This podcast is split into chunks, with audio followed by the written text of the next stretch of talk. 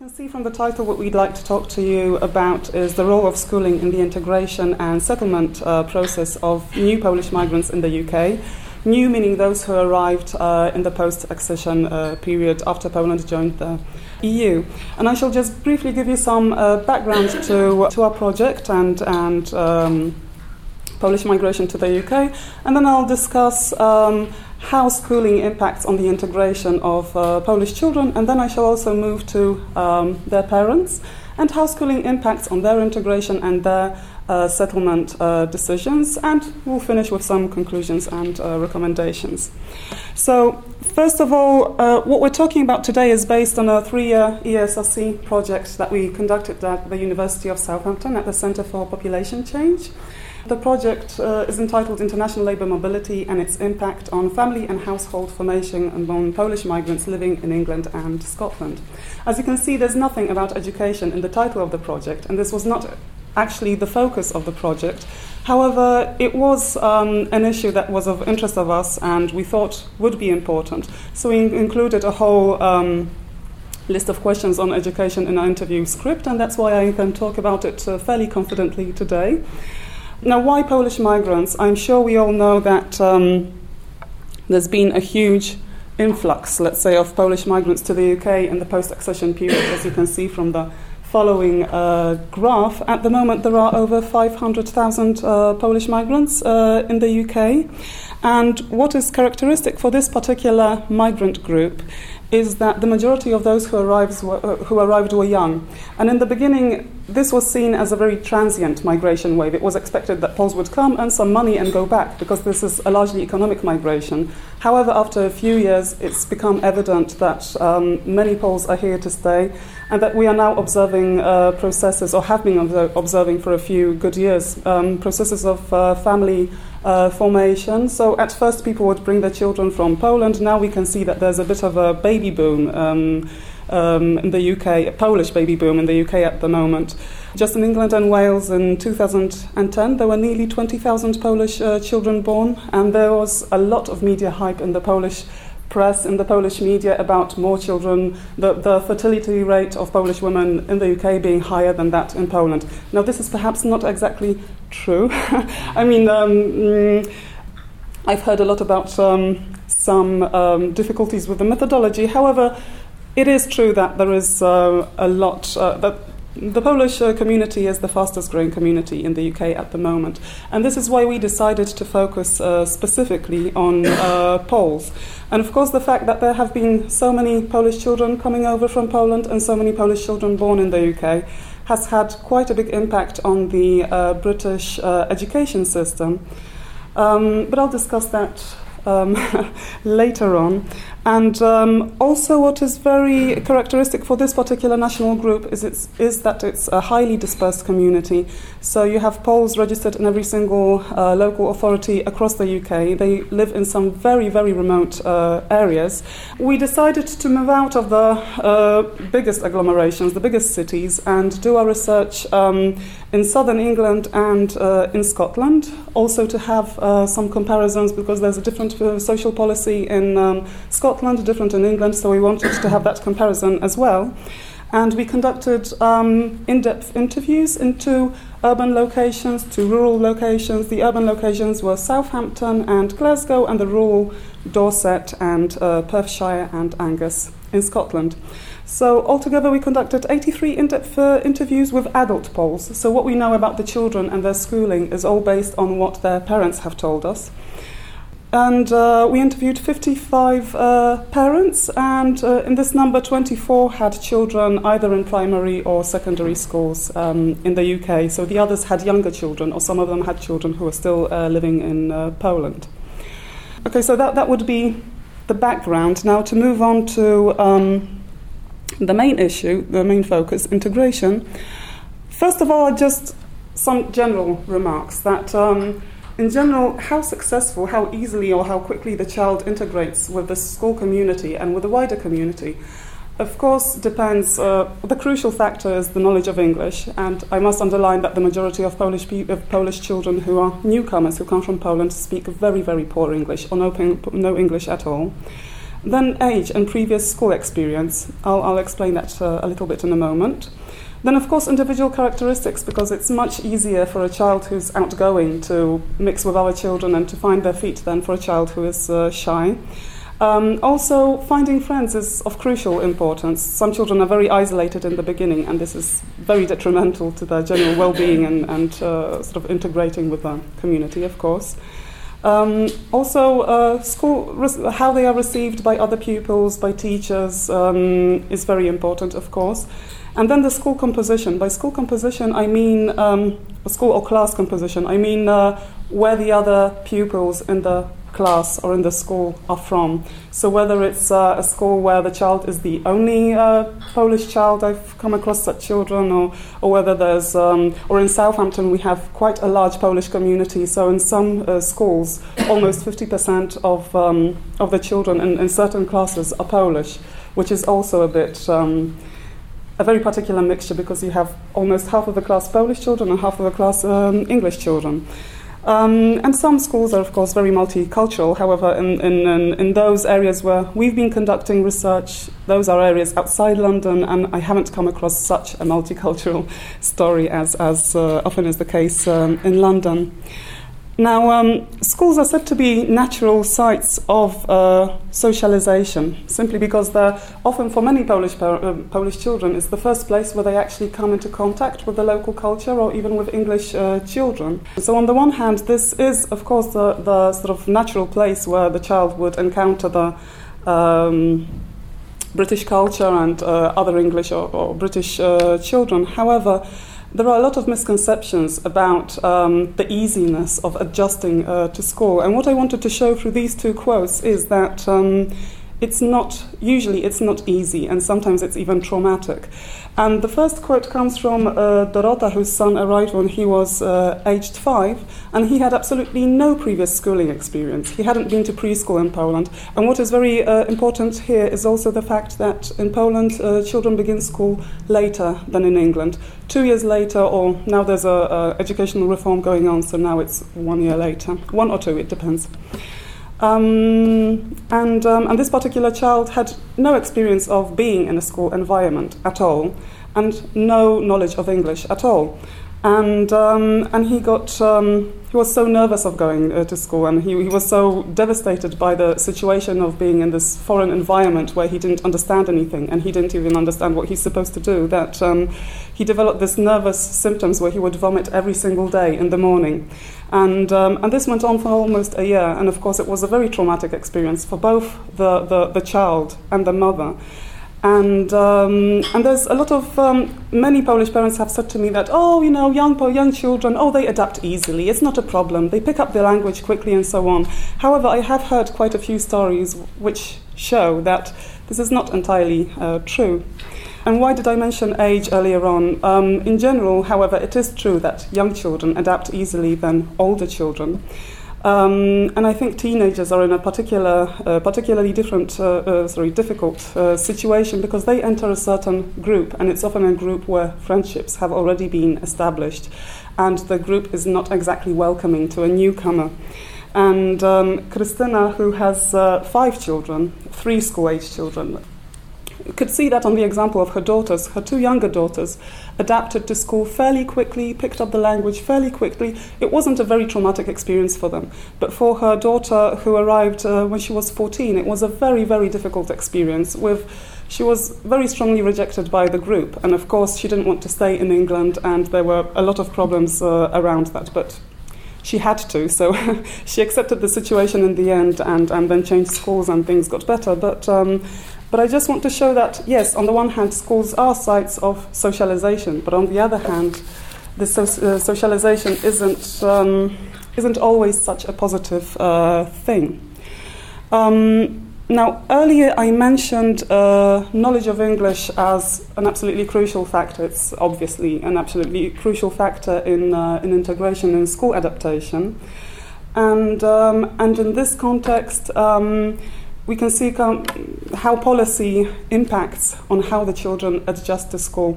There are huge differences between Scotland and England. And um, in Scotland, the overall policy is if a new a newcomer child arrives and if the child is young, they are uh, placed usually one year back so that the child has more time to um, work towards, I don't know, to, to acquire English and, and to simply manage with the schoolwork. If the teachers see that the child, oh, and of course the child gets language support at the school. Now, if the, if the teachers notice that this is not enough, then the child is sent to an international school. Uh, they call it an international school. It's a school of language. So basically, they're, they're sent on a very intensive English language course. And once they acquire enough skill, sort of language knowledge, they're sent back to the usual, let's say, usual school. And, uh, and this happens by default, let's say, with teenagers. Every teenager who arrives without uh, sufficient language skills is immediately sent to this um, uh, intensive language course. Once uh, the teachers decide they have enough knowledge of English to manage with their schoolwork, they're sent back to their um, normal school. However, in England, this doesn't happen, and the language provision is um, there's much less language provision, let's put it this way. And uh, the standard uh, policy is that there are these uh, EMAS uh, services who, who have uh, bilingual teaching uh, assistants. And the teaching assistant is usually, um, a child who arrives usually gets one to three hours of language support in a week, depending on how many children in the same school need support and, and how much support is available at the moment. And this does not depend on the age of the child. So whether the child is 6 or 15, they still get this one to three hours. Now, this, of course, has, um, is particularly uh, important for the education of children who arrive uh, as teenagers because they're often thrown into an environment where the other pupils are already preparing for GCSE exams and they don't understand.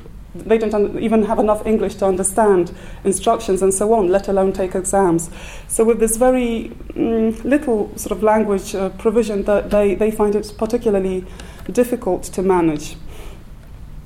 And, and this is exacerbated further in, um, in the urban and rural areas because um, in rural areas, uh, again, if you compare Scotland and England, uh, in Scotland the child still get a lot of language support. They have a teacher allocated to them who teaches them one to one for as long as the child needs it. Um, in England, um, I think the services struggle a little bit. Um, I've come across a lot of stories in, in rural Dorset where the child would be the first foreign child in the school ever. So it was a bit of a novelty to the school. And the school, um, generally, the schools were very, very welcoming. The teachers were trying really, really hard to support the child. But at the same time, they didn't really have the skills because they've never come across a foreign child, so they, they didn't really know how to teach English as a foreign language. And in these remote rural areas, bilingual teaching assistants are usually just not available. So the teachers get some support from, uh, from the services, meaning that um, once, I don't know, once a month, for example, an inspector will I'm not sure if inspector is the word. Well, somebody would come to, to instruct them, to tell them how to teach the child and so on, to try to help them. But, but it's not this, um, but the children, the children and the schools are largely left uh, to their own devices, you can say, on, on a sort of everyday uh, basis. So again, there's, there's this huge difference between the support, language support that, that children get in England and, um, and in Scotland. Um, and I earlier mentioned the importance of uh, school or class uh, composition. Now, I also earlier mentioned this uh, Yash, who was also the only Polish child uh, in the class, and for him it was a very, very traumatic uh, experience.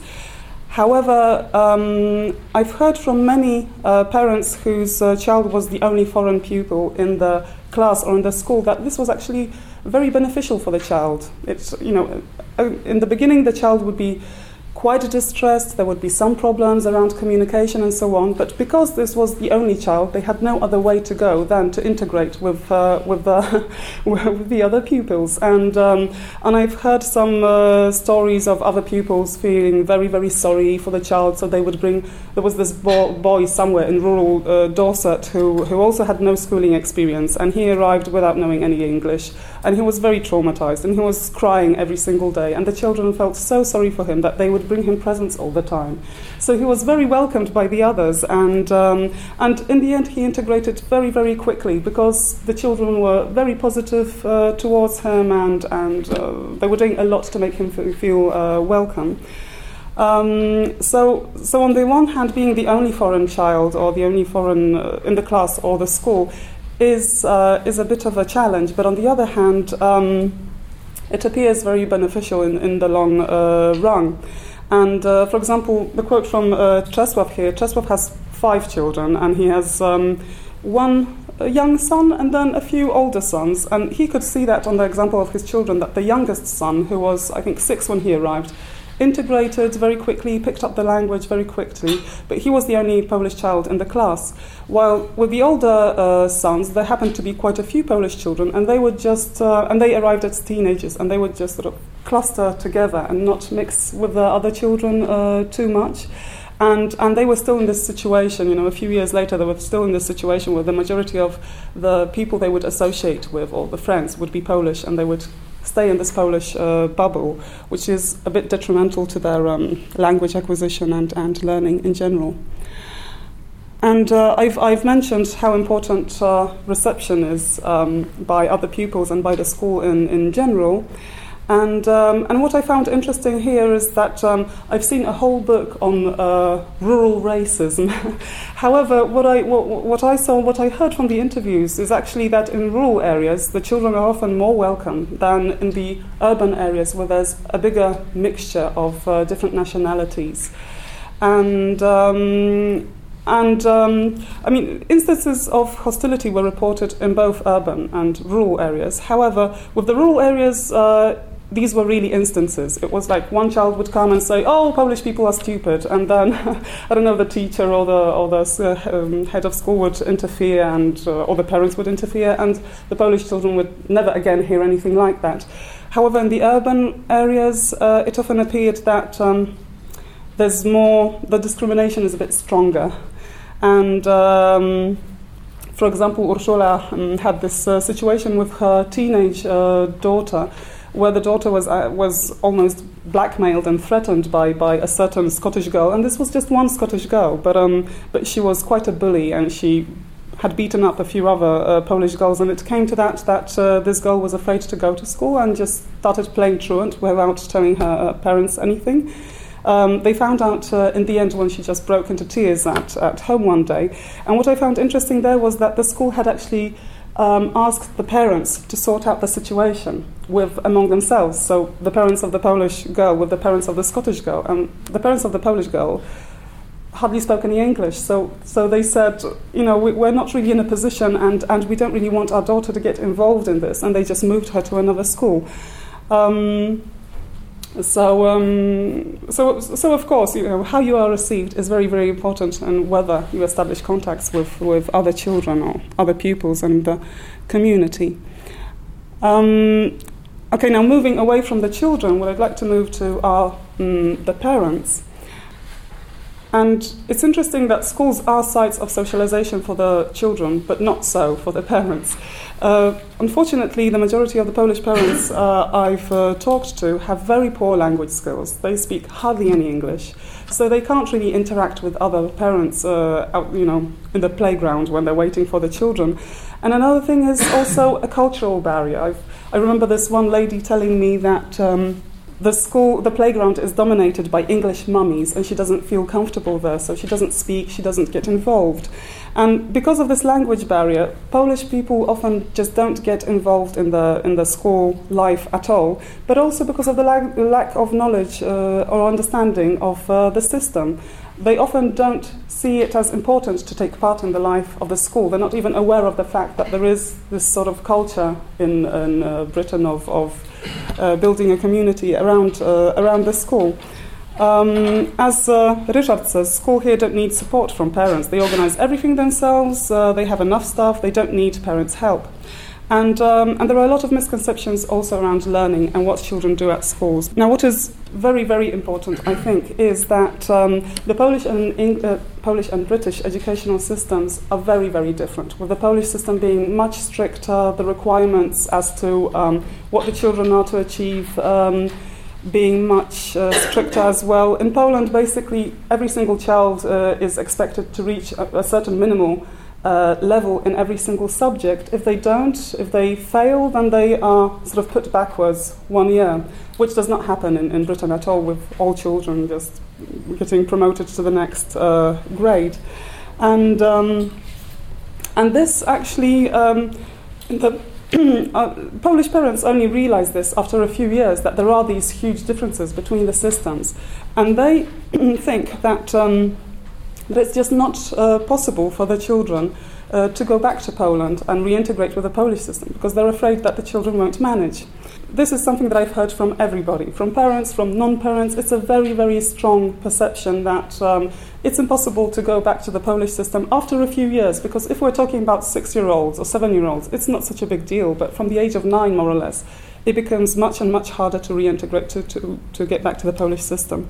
And this is not only because of the differences in requirements, but also the differences in the overall philosophy of teaching. As I say, the Polish uh, system is much harsher, much more strict. There's much more emphasis on um, discipline, much more traditional methods. It's not as child friendly as the British system, and this also um, impacts quite uh, strongly on what the parents uh, think about the systems. And because of this uh, common perception that you can't, you know, your, your child will not manage at school, this fact has a big impact on the um, migration decisions and settlement decisions of parents. Um, many parents come to the conclusion, even if they were thinking of going back to Poland after a few years, now they're saying, oh, we can't because of, I don't know, Krzysztof's education. So we'll wait until he finishes his education, then we'll go back. And I just want to read this quote from Andre because I think it's very telling um, to show you to what extent this can change plans. He says, I also miss Poland sometimes, I'd like to go back. But we'll see how it goes. For the time being, we want to let the girls finish school and then we'll see. And he has two teenage girls and one three year old. And I ask him, okay, and how many years of school do they have left? And he says, oh no, they want to study here, so I'll be a grandfather by the time. and interestingly, Andre is a guy who's just come over for a year. And this is a story I've heard a lot of times. People come for a year, for three years, for five years, and then realize at some point, if they have children, if the children are in school, they realize that they're stuck. And I am not saying that this is the main barrier or the only barrier. Of course, the economic barrier, you know, finding work in Poland, um, finding a flat, and so on, is all very important. But this is actually quite a serious barrier to return as well. And as far as Polish people are quite mobile when they uh, arrive in England, and basically they go where the work is. After they have a child uh, who's been in school, who's settled in, who's happy there, they don't want to move. So even if they're, if they're stuck in the most terrible neighbourhoods, for example in Scotland, in Govan, which is an absolutely shocking neighbourhood, no offence, they don't want to move because they have the child in school and, and the child feels happy. Um, so, so schooling has quite a big impact on the migration uh, decisions of Polish parents. Okay, now to conclude. As I've said earlier, schools act as these natural sites of socialization for the children, but not for the parents. Uh, however, how well the child integrates depends on the language provision, on how, how they're received, and on the class and school composition to a large degree. And talking about this uh, language support, I think the differences in language support between Scotland and England may have quite a big impact on the child's overall achievement. This relates especially to those children who arrive at the uh, stage of uh, secondary um, education. And, um, and also the fact that Polish parents don't speak the language, don't have the knowledge about the system, they just don't understand some basic things about the educational system in, in Britain. Um, they often, education is often very, very important to them, and they really want to support their children, but they can't. They just don't have the tools to do it because they don't really understand how to steer the child or what the opportunities are out there. And, um, and I think this may have quite big uh, impact on the educational opportunities of, of children in general. And lastly, for Polish uh, families, this education is a bit of a double-edged sword. On the, on the one hand, uh, Education in England is more child friendly, it's easier, it's not as stressful as in Poland, so a lot of parents come to appreciate it after some time. But at the same time, it, does, it is a serious barrier to return for those who are actually thinking of, of going back after a few years. And uh, as for some recommendations, well, first of all, we, we think it would be beneficial for children in England to receive more language support in those first stages uh, when they start school or when they arrive from um, abroad. And something that I didn't have time to mention in the um, presentation, but which is also very important, I think, is the fact that um, I would I would say that there should be more language provision in preschools because I have come across parents whose children.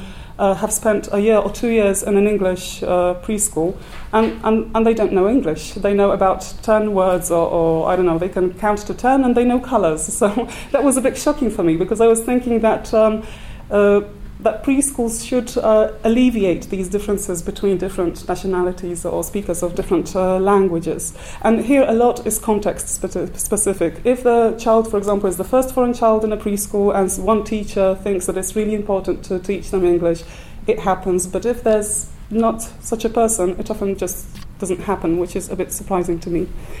Um, also, I think that because of the differences in how school composition impacts on, on uh, the integration of children, we think it would be good to actively encourage, like by, by policy measures perhaps, the mixing of uh, foreign children with, with British uh, peers. In some schools, there are these budding practices where a new child is um, appointed a buddy with similar interests, and they're the um, sort of um, guide around the school, and and um, and they work on getting the child integrated. And um, and we think this could be especially beneficial in schools where there is um, where the, the uh, mixture of the pupils is polarized or is very mixed. I, I, mean, for example, the schools that I've mentioned where you have almost half of the pupils are Polish, the other half are English, and they just don't mix. So, um, so maybe that would be a, a thing to consider. Um, and also, I've, I've, mentioned a few times how little the Polish parents are aware of what is happening in the school in England and how little they know about the system. So, we think it would be very beneficial for them to have detailed information and for information packs to be actually widely distributed um, in the native language so that parents would have um, access to them straight away. And it would be also useful if this information packs would, would uh, in- include some information on the differences between the systems and uh, what, the, what the parents can do if they do if they are considering uh, going back. Um, and we also, last, we also think that involving migrant parents more in the school community and perhaps trying to um, encourage them to learn language within that community or with the support of the school would also be very, very beneficial for the overall um, integration, not only of the children but also the uh, adults.